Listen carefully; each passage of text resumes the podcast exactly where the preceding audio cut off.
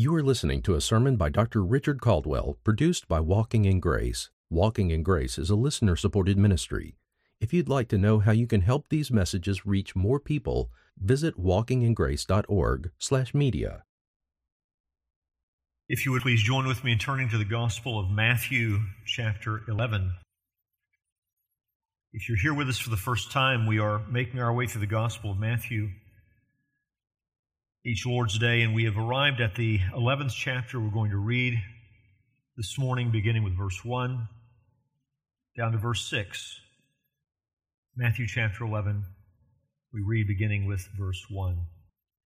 This is the Word of God. Now it happened that when Jesus had finished giving instructions to his twelve disciples, he departed from there to teach and preach in their cities. Now, when John in prison heard of the works of Christ, he sent word by his disciples and said to him, Are you the one who is to come, or shall we look for someone else? And Jesus answered and said to them, Go and report to John what you hear and see. The blind receive sight, and the lame walk the lepers are cleansed, and the deaf hear. The dead are raised up, and the poor have the gospel preached to them. And blessed is he who does not take offense at me. Let's go to our God together in prayer and ask his blessing. Our Father in heaven, we thank you for the joy that is ours this morning to be together. Each Lord's Day, is a blessing to us, a joy to us to gather with your church. Lord, even on those days where perhaps some here have struggled to get here, and maybe where desire has not yet met up with duty, so that we come obediently, even when our emotions are not cooperating or our physical nature is not cooperating. Lord, even on those days when we're done and we leave, we're so grateful for how you met with us in mercy and how even where we struggled, we were blessed in our doing. We ask for your blessing this day, Lord. We thank you for the songs that we've sung. We thank you for the privilege we've had to raise our voices together and to give you praise as a community of believers. And now, as a community of believers, we open our Bibles together and we give you our attention and we ask you to be our teacher. We thank you for the Holy Spirit who is our teacher, and we ask that his sword this day would go deep into our hearts. I know there are many needs represented in this room. It's already been mentioned, Lord. Some are in need of salvation.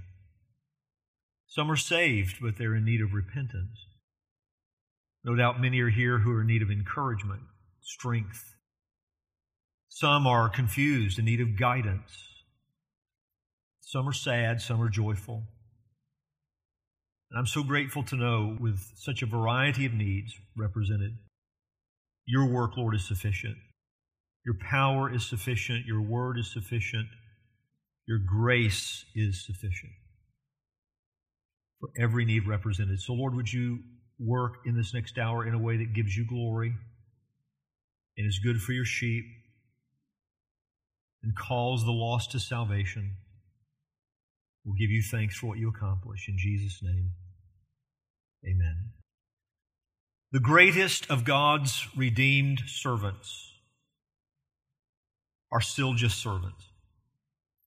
The greatest of God's redeemed servants are still just people.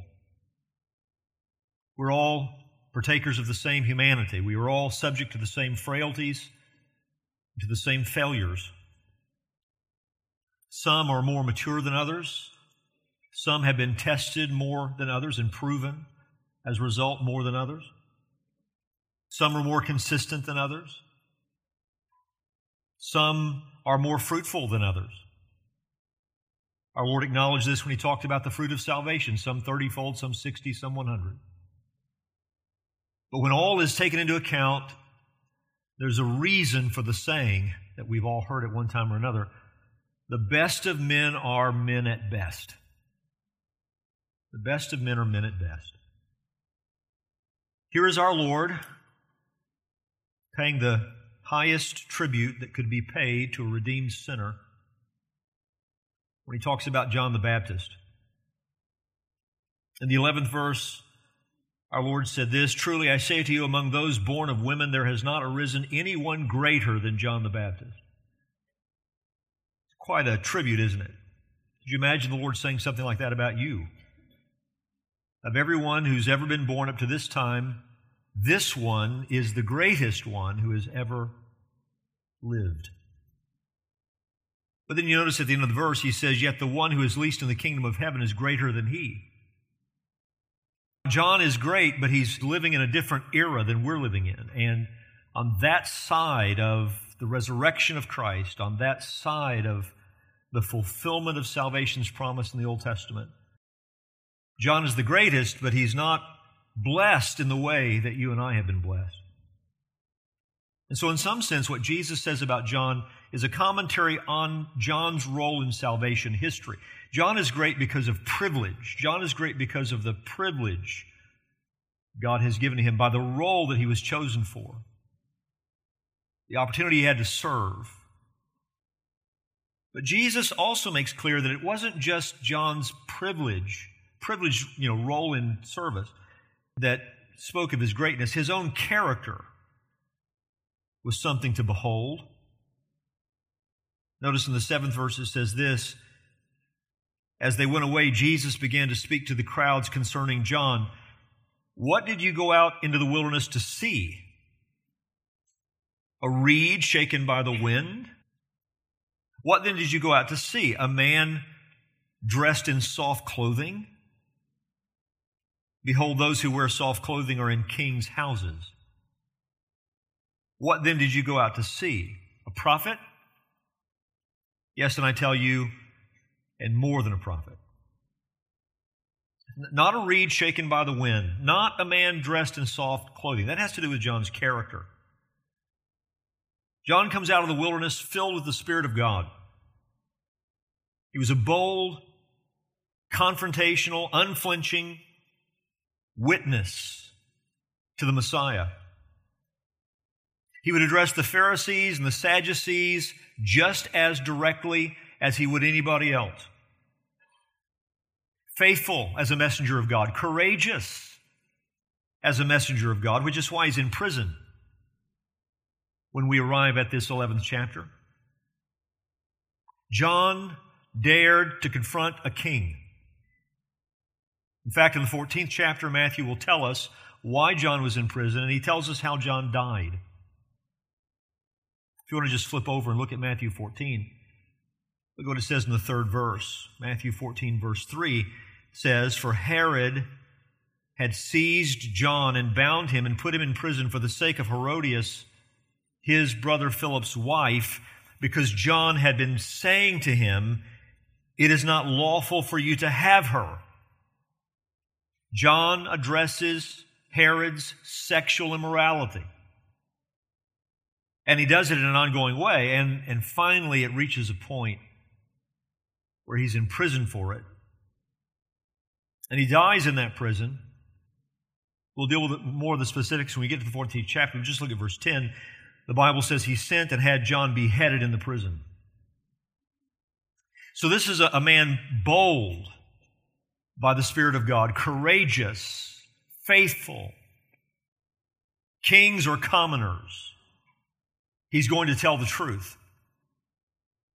Not a man you would characterize or that you would associate with doubt.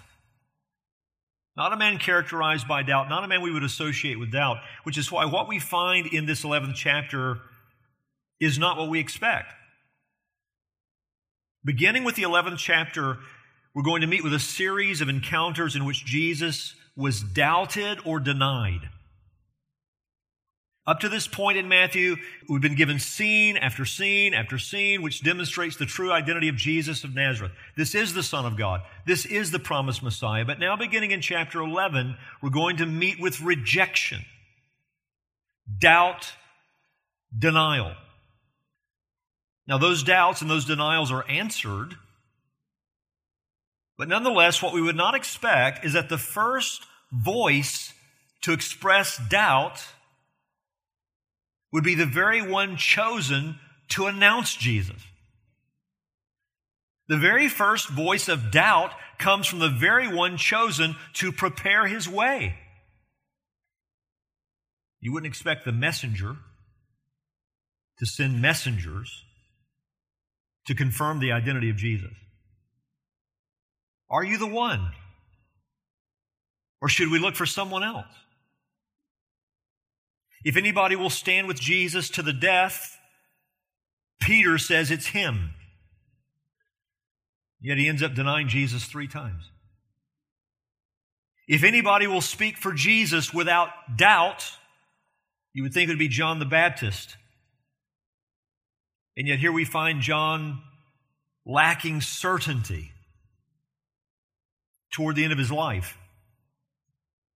Here's the good news in that. In a very strange but powerful way, this magnifies Jesus.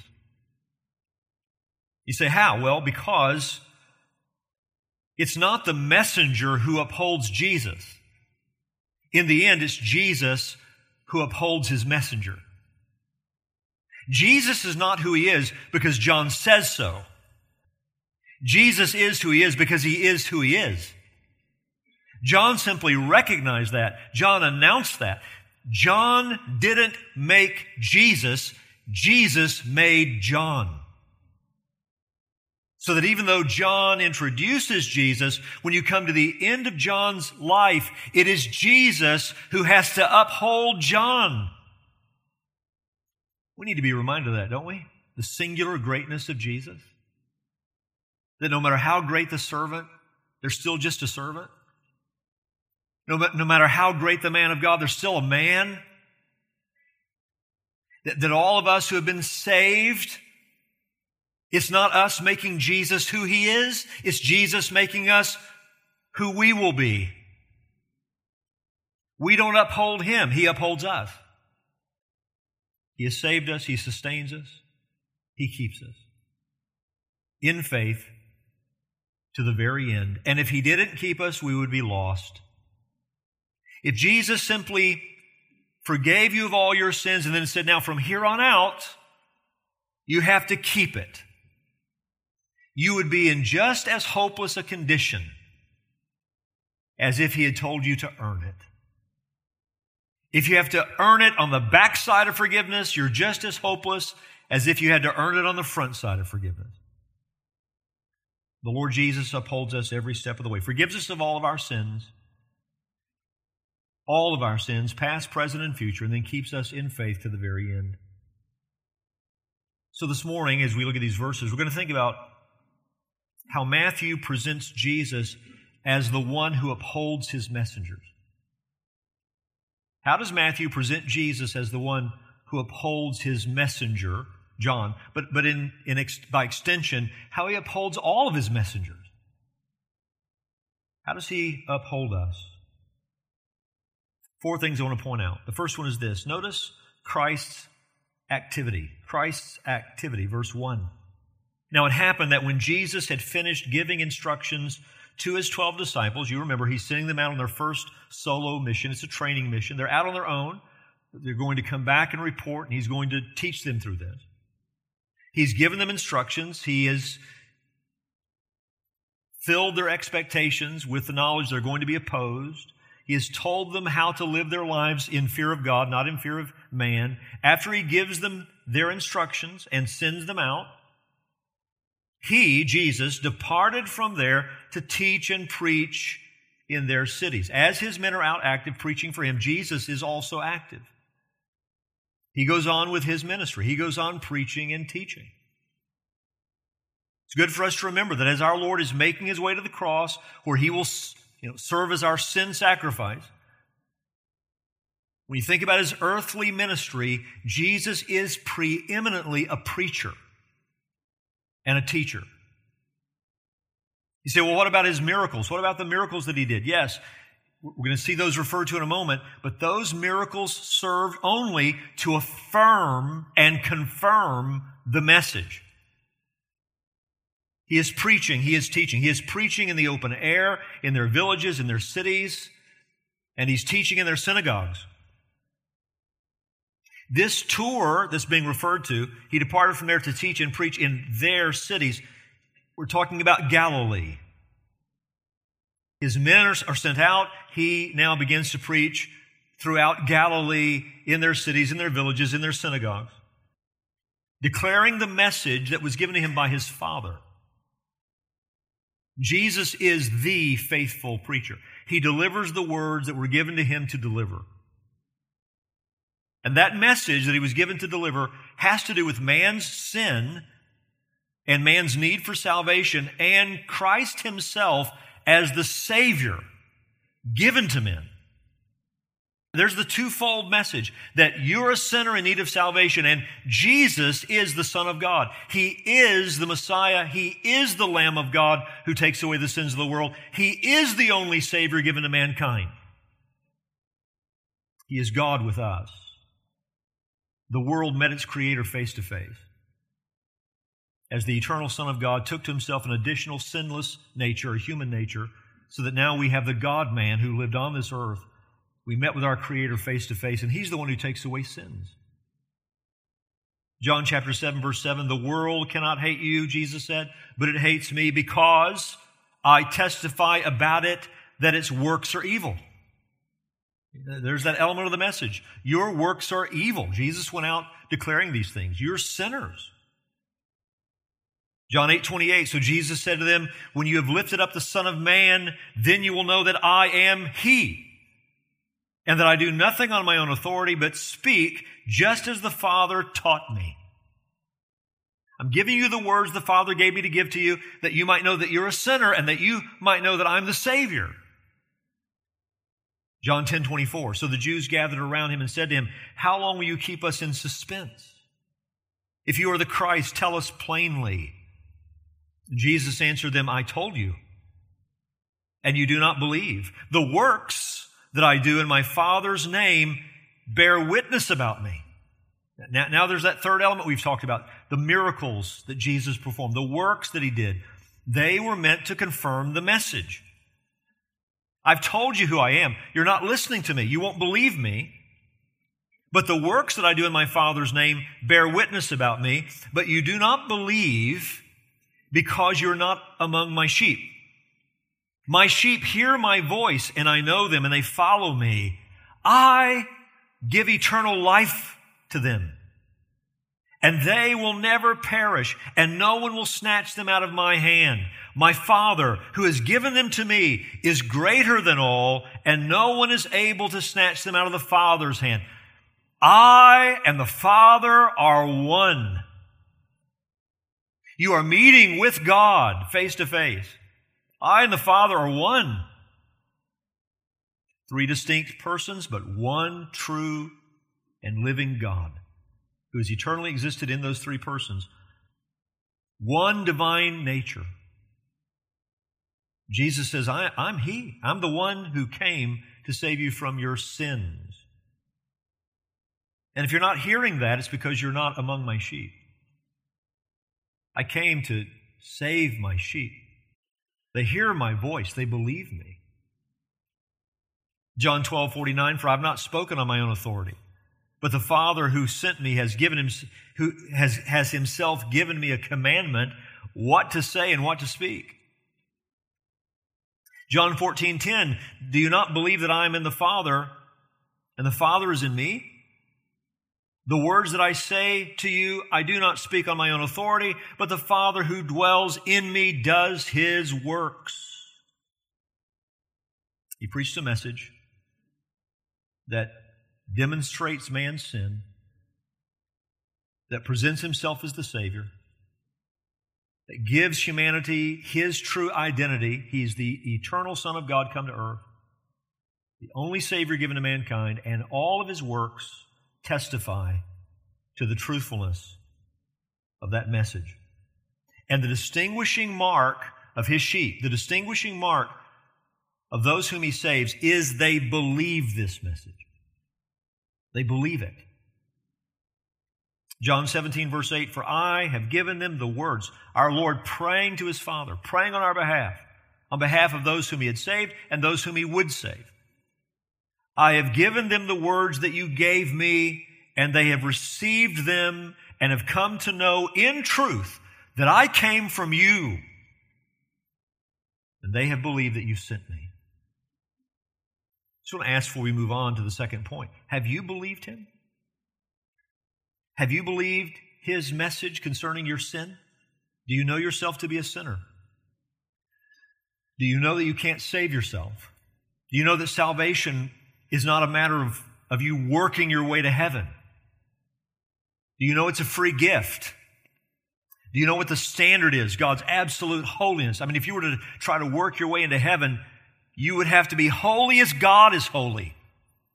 And all it takes to ruin that is one sin.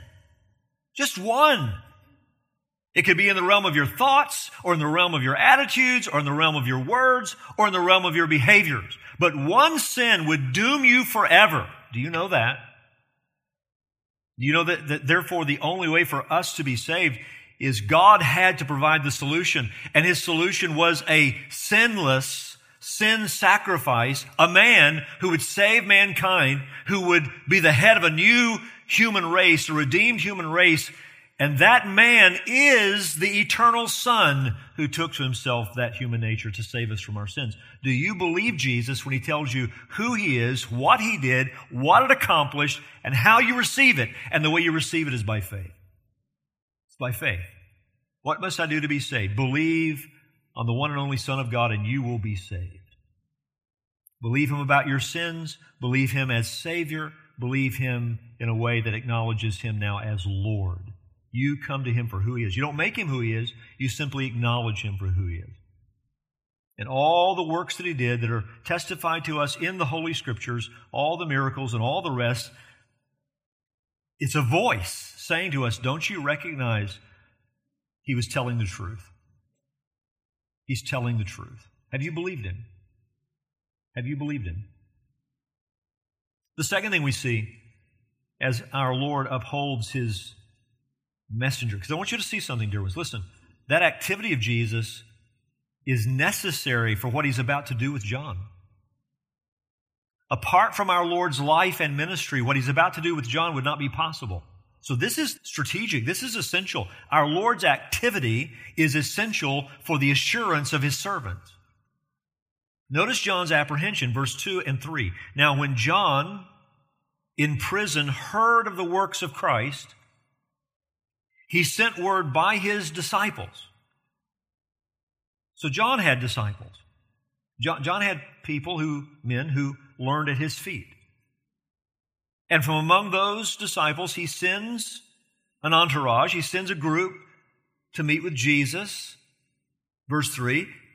And here's what they said to him Are you the one who is to come? Which is to say, are you, are you truly the Messiah? Are you truly the expected one? Or shall we look for someone else? What does this represent? It represents the fact that John needed help. John needed help. John has been in prison for many months, maybe up to a year. It's clear from our text that John's disciples, during this time of his imprisonment, that they had access to him. And they're giving him reports about the one whom John had announced, had introduced, Jesus of Nazareth. So here is John keeping up with Jesus, keeping up with the light of the world, while he sits in the darkness and the loneliness of a pit. Here's this man who was, if there was ever an outdoors man, it was John the Baptist. Dressed in rough clothing, surviving on locusts and wild honey. I mean, this is an outdoors man who is now locked up in a prison. And the only access he has to the light of the world, whom he's announced, are these reports that he receives from his disciples about what Jesus is doing. And what you find is he has reached a point where he's confused. And no doubt, I don't think we're stretching it too far at all to say he was apprehensive. He's anxious. There's a fear present in John's heart. The fear has to do with this Have I misunderstood? Have I missed it somehow? Why? Why is John confused? Why does he all of a sudden lack certainty? Well, because he's in prison. This is not what you would expect if you were the chief witness for the king who triumphs. If, you're, if the king is going to triumph, why am I in prison? And as I hear these reports about his ministry, what I'm not hearing is someone ready to usher in the kingdom. I'm hearing about these activities, but where is judgment? And where is the turning upside down of the present order? And where is the ushering in of this kingdom we've expected? I think we can put it simply and say it this way He is confused because things are not progressing as John expected. He had expectations, he had things that he had envisioned, no doubt, in his mind, and it wasn't going in the way that he expected. For just a moment, let's shift to our own lives and, and acknowledge isn't this usually what is happening to us when we're struggling with doubts? Something is not going the way that we expected. Our expectations are disappointed. The way we've envisioned things working out, it's not going that way. And so we begin to wrestle with the Word of God. This is how you instruct me to think. This is how you instruct me to feel. This is how you instruct me to live. And Lord, to the best of my ability, I believe I have done that. But this is what's happening. And it's not what I would have expected for an obedient life. Sometimes doubt creeps in when people come to the end of their journey. John knows he's on the very doorstep of death. Doesn't know when, doesn't know how, but he recognizes he's in a bad place. The prospect of your earthly end has a way of making you evaluate how you've spent your opportunities. It's about to come to an end. Now, did I get it right? Could it be that I'm going to die in this prison and I've somehow failed at my calling through misunderstanding? Are you the one? Or shall we be looking for somebody else? What do you see when you see John the Baptist? Like this? What do you see? Let me point out a few things that I think will encourage you, encourage my heart. First of all, you see that doubt can be experienced by a believer. I mean, it's right as John is doubting.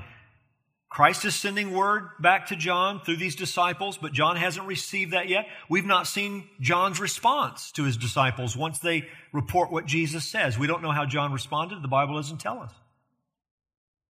So we're seeing John right in the midst of his confusion, yet Jesus, as he sends those disciples back to John, he speaks to the crowds. And what does he do? He praises John. Jesus doesn't treat John like a defector. He doesn't treat John like an unbeliever. John's a believer. Can believers struggle with doubt? Can believers struggle in their faith?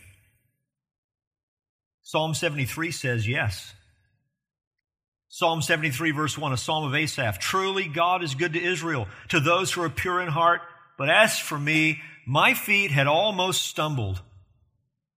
My steps had nearly slipped, for I was envious of the arrogant when I saw the prosperity of the wicked.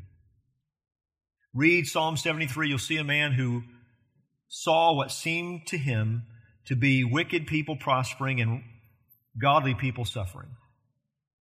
he says his feet had almost stumbled, his steps had almost slipped. I mean, this is someone who is struggling to such a degree that it's like he's about to slide out of the place of faith. The complaint of the prophet Habakkuk says that believers can struggle in faith. Habakkuk, first verse says, The oracle that Habakkuk the prophet saw, O Lord, how long shall I cry for help and you will not hear, or cry to you violence and you will not save? Why do you make me see iniquity? And why do you idly look at wrong? He's on, he's on dangerous ground, isn't he? Why do you idly look at wrong? Destruction and violence are before me. Strife and contention arise. So the law is paralyzed, and justice never goes forth.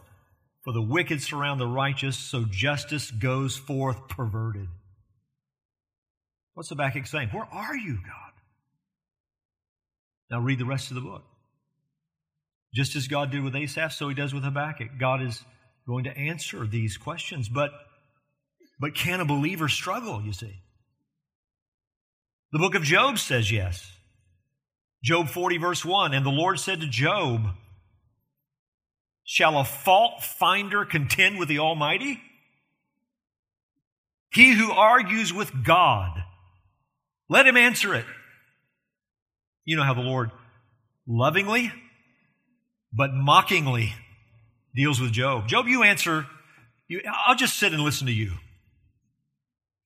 You instruct me. Then Job answered the Lord and said, Behold, I am of small account. What shall I answer you? I lay my hand on my mouth. See, there's, there's faith, isn't it? There's a believer. Job was struggling to the degree that he's a fault finder with respect to God. But when the Lord reproves him, Job listens. When the Lord takes Asaph into the sanctuary and reveals to him the end of the wicked, Asaph turns. Habakkuk listens. John the Baptist says yes. Believers can struggle with doubt. Something else we see as we look at John not only can doubt be experienced by a believer, doubt can be experienced by extraordinary believers. You see, I can understand the babies in Christ struggling with doubt. I can understand the people, you know, who are sort of common in the way they serve the Lord. I can understand them struggling with doubt. But John is the greatest man who's lived up to that time. He's not an ordinary believer, if I could say it that way. He's an extraordinary believer. He is the one chosen by God chosen by God to introduce the Messiah. And he's struggling with doubt. You might have preached the Word of God for 40 years. Don't think that you are without the capacity to struggle with doubt. You may have been, been a believer for 60 years. Don't think that you've reached a point where you don't need the Lord Jesus to uphold you. Doubt can be experienced after many proofs. This is the most amazing thing to me about doubt in my own life and in your life. It's how we have this capacity to doubt after the Lord has demonstrated his faithfulness to us again and again and again, most of the time in the very same realm. I mean, it's not like you're dealing with, you know, this kind of issue over here and God has proven himself, and now there's a new kind of issue, so you struggle with doubt. No, no, no. I'm talking about an area where God has already proven himself to us again and again and again. And in that very same area, here comes a new test, and we fall apart as if he's never, ever shown us anything. How do we do that? Well, because we're human, we're frail, we are redeemed sinners still dealing with our unredeemed humanness, still not glorified. You see, we're not God. We're saved people. How often do you find yourself doubting in the darkness what God has shown you in the light? You finish your quiet time, you're reading in some psalm that celebrates the faithfulness of God and His watch care over your life, and you leave your front door with joy in your heart and a bounce in your step until the phone call comes that announces something that's gone wrong. Where did the joy go? Where did the confidence go? Where did the peace go? How often is it that what God has shown you in the light, you begin to lose in the darkness? Well, John was given testimony in the light that should have never allowed this doubt. In all likelihood, I don't know how it could not be this way. John had to have heard about Jesus through the testimony of his parents. Mary, the mother of our Lord, and Elizabeth, John's mother, they were relatives. And both had a role to play with respect to the birth of the Messiah and then the birth of his forerunner. They were together on this. They knew about this together. John would have heard about this. Luke 139 In those days Mary arose and went with haste into the hill country to a town in Judah and she entered the house of Zechariah and greeted Elizabeth and when Elizabeth heard the greeting of Mary the baby leaped in her womb and Elizabeth was filled with the Holy Spirit and she exclaimed with a loud cry Blessed are you among women, and blessed is the fruit of your womb. And why is this granted to me that the mother of my Lord should come to me? For behold, when the sound of your greeting came to my ears, the baby in my womb leaped for joy. And blessed is she who believed that there would be a fulfillment of what was spoken to her from the Lord. Elizabeth knows that Mary's child is the Messiah. And John would have grown up knowing this. But then, in addition to the testimony of his parents, there was the direct testimony from God that John had. In fact, when you listen to John's testimony about Jesus, John's testimony included this supernatural testimony from God. John 1:29 says this, the next day he saw Jesus coming toward him and he said, "Behold the Lamb of God who takes away the sin of the world. This is he of whom I said, After me comes a man who ranks before me, because he was before me. I myself did not know him, but for this purpose I came baptizing with water that he might be revealed to Israel. And John bore witness. I saw the Spirit descend from heaven like a dove, and it remained on him. I myself did not know him, but he who sent me to baptize with water said to me, He on whom you see the Spirit descend and remain, this is he who baptizes with the Holy Spirit. And I have seen and have borne witness that this is the Son of God. In, in, in some way, through the passing of years and the distance of these two men, John needed this supernatural revelation and confirmation that Jesus of Nazareth was indeed the Messiah, the Son of God. And John says he received that testimony. That he saw something given to him by God that confirmed that Jesus is the Lamb of God, that Jesus is the Son of God. How can you be confused? How can you utter these words? Are you the one? Or should we look for someone else when you have had natural testimony about him, no doubt from your parents, supernatural testimony about him from God himself that would have included a vision of some sort that confirmed the identity of Jesus. How can you doubt this now, John? Well, I think a part of it had to do with John's own message, what John was given to declare. As he was, as he was declaring the fullness of what the Messiah will accomplish when everything is finished. Again, we talked earlier about the two comings of Christ, the first coming and the second coming, and how in the Old Testament, sometimes in the same context, those two comings are put together, and how confusing it was for Old Testament saints. So as John declared Jesus, he's not just declaring a Savior, John is declaring a judge. He's not just declaring liberty for the captives, he's declaring fire upon the enemies of God. Matthew chapter 3 verse 4, Now John wore a garment of camel's hair and a leather belt around his waist, and his food was locusts and wild honey. Then Jerusalem and all Judea and all the region about the Jordan were going out to him, and they were b- baptized by him in the river Jordan, confessing their sins. But when he saw many of the Pharisees and Sadducees coming to his baptism, he said to them, You brood of vipers, who warned you to flee from the wrath to come?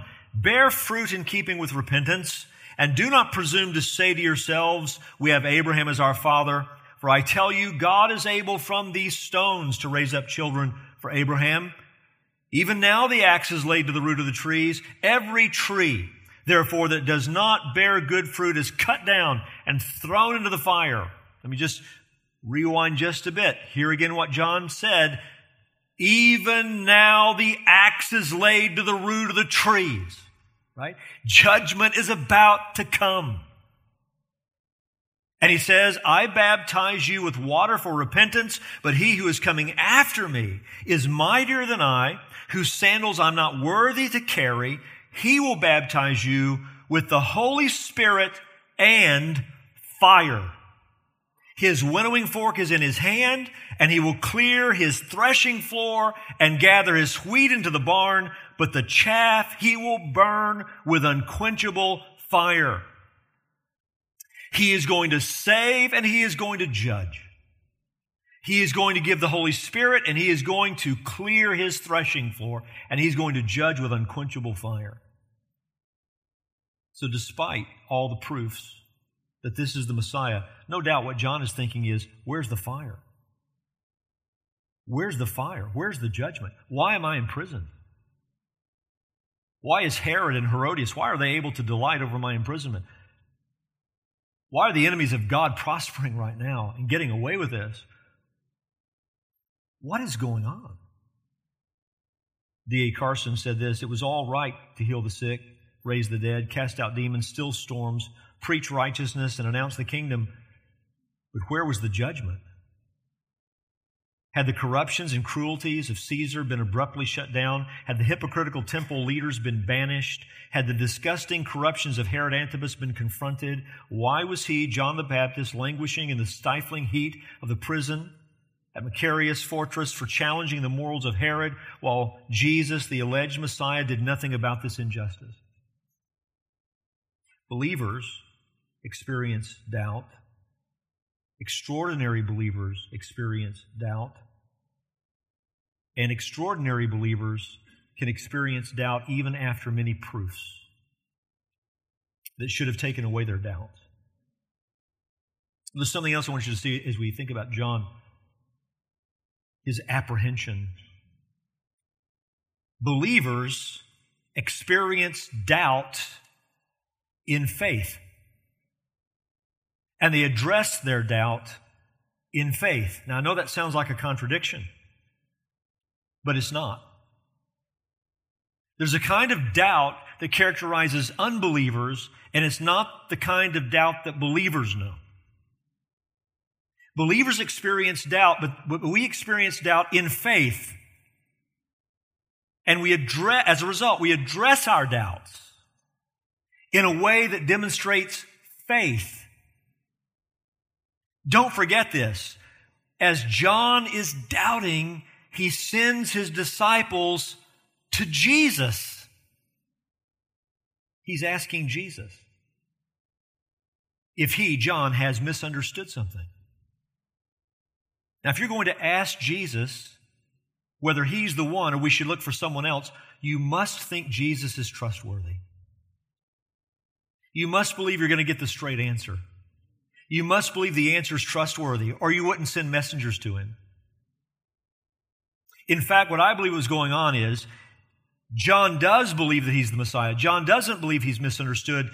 This is doubt looking for help.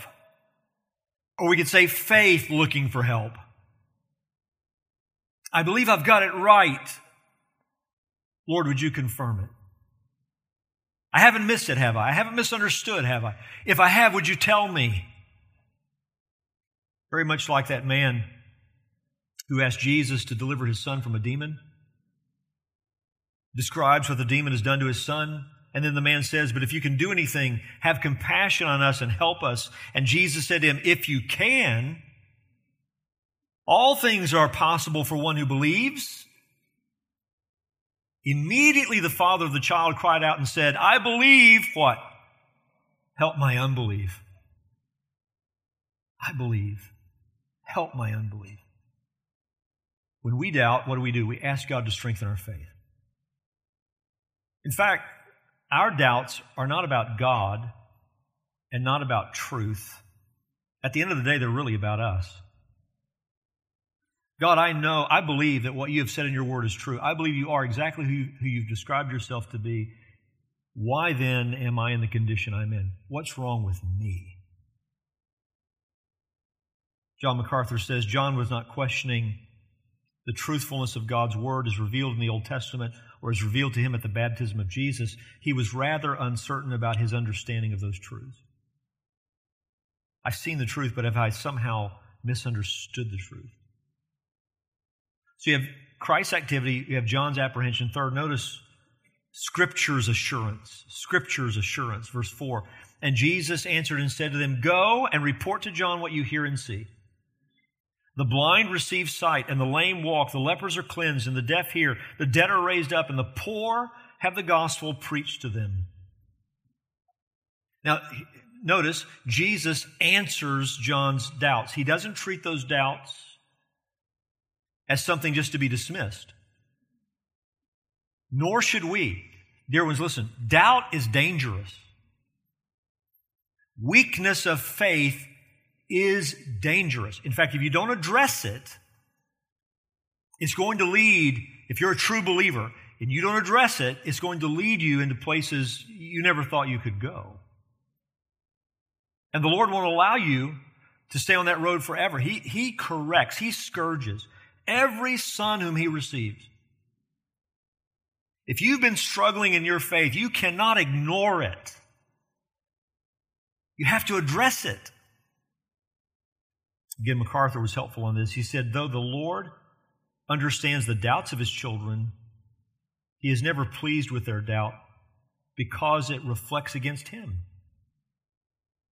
While Peter was pondering the vision of the unclean animals, the messengers from Cornelius arrived at the house where he was staying, and the Holy Spirit said to Peter, Behold, three men are looking for you, but arise, go downstairs and accompany them without misgivings.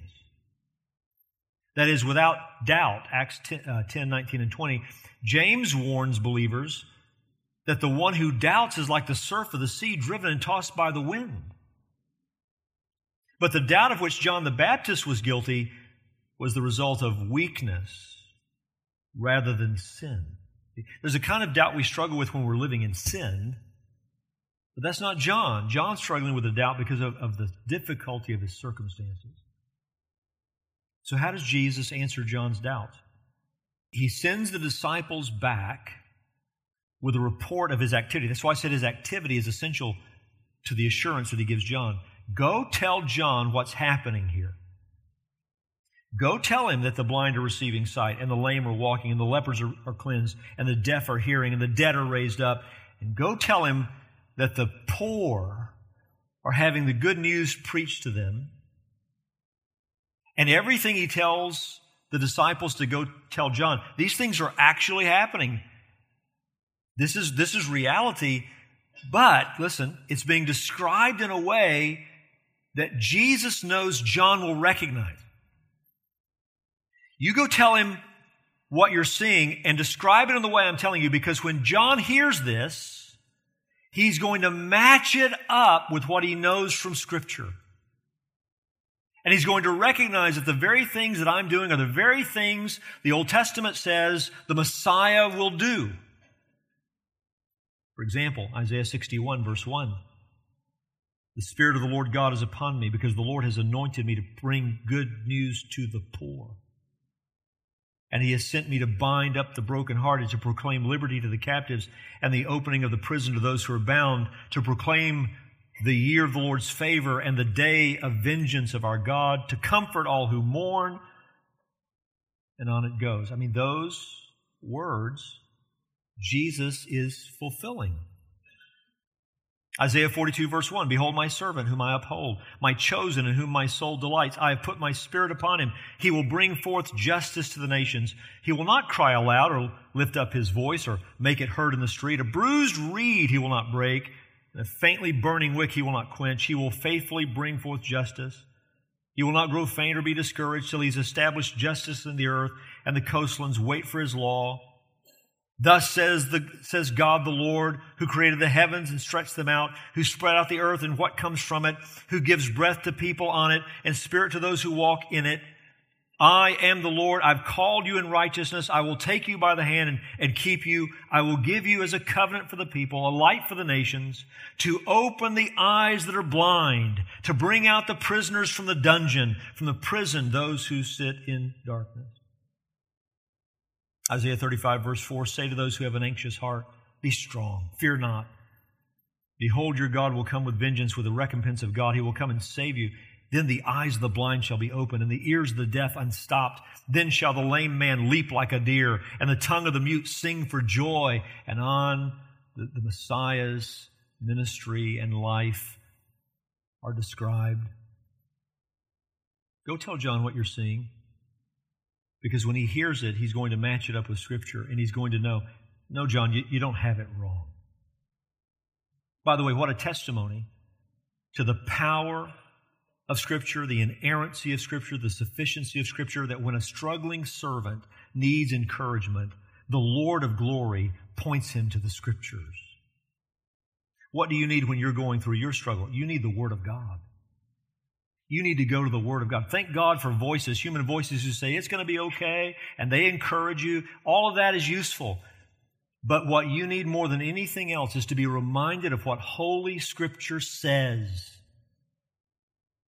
When John needs help, Jesus gives him Scripture by pointing him to what he's doing in a way that will take his mind to the promises regarding the Messiah. Fourth thing we see, last thing, notice faith's affirmation. Faith's affirmation. You have Scripture's assurance, now faith's affirmation, verse 6. And blessed is he who does not take offense at me. This is actually a compassionate warning. Amazing, isn't it? You have a beatitude focused on Jesus. Blessed is he, spiritually prosperous. How blessed is the one who does not take offense at me? And Jesus is speaking. That's, that's saying to John, you have it right. I am the one. I am the Messiah. I mean, who else could say such a thing? Blessed is the one who's not going to stumble over Bill. I mean, you can't, you can't say that because Bill's just a guy or Bob is just a guy, or Sally's just a lady. There, there are no beatitudes associated with us. But blessed is the one who's not offended at Jesus because he possesses the singular authority of the Son of God. John, you don't have it wrong. You don't need to look for another.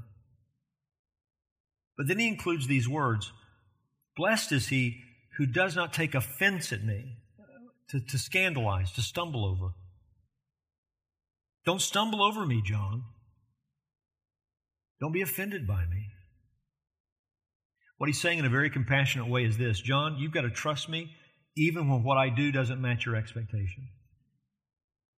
You've got to trust me when it's not working out the way you envisioned it. You don't have it wrong, you have it right. Therefore, you must trust me. Blessed is the one who, who trusts me. So, how does the Lord of glory uphold his servant? By ministry that answers his doubt, by compassion on him when he has his doubt, by answering his doubt with Scripture and by warning him about that doubt, even as he affirms his faith. And in that way, at the end of his life, the greatest man who ever lived to that time was proven just to be a man. And the one he announced had to uphold him. And he does. The best of men are men at best. We have trusted in the one who has forgiven our sins and made us God's people. And when it's all over, what's going to be revealed is that the story is not how great you and I were, but how great our Savior is. As we will see, all eternity will reveal we didn't uphold Him, He upheld us. He saved us and He kept us and sustained us in our faith to the very end. Anybody hearing me today who's been struggling with doubt? Anybody hearing me who's been struggling in your faith? Anyone hearing me who could say with Asaph, my, my steps are stumbling, my feet are slipping. It's like I'm about to slide out of the way. What do you do? Admit it. Go to the Lord with it. Humble yourself. Stop pursuing your sin. Stop fighting against the Lord and the truth. Ask Him to help you. Tell Him, Lord, I believe. Help my unbelief. And watch as He proves Himself faithful again and again and again to the very end. Amen? Let's pray. Father in heaven, thank you for your love for us. Thank you for your faithfulness to your own name and therefore your faithfulness to us. Thank you for Jesus, our Lord and Savior and King. Thank you that we don't have it wrong, we have it right. That even when we doubt, now we, we doubt in faith because of what you've done in our souls. We can't walk away from your Son because He holds on to us. We're in His hand, we're in your hand at the same time. Forgive us, Lord, where we don't honor you in faith. Forgive us where we do struggle, but help us. For your glory and for our good, we ask in Jesus' name. Amen.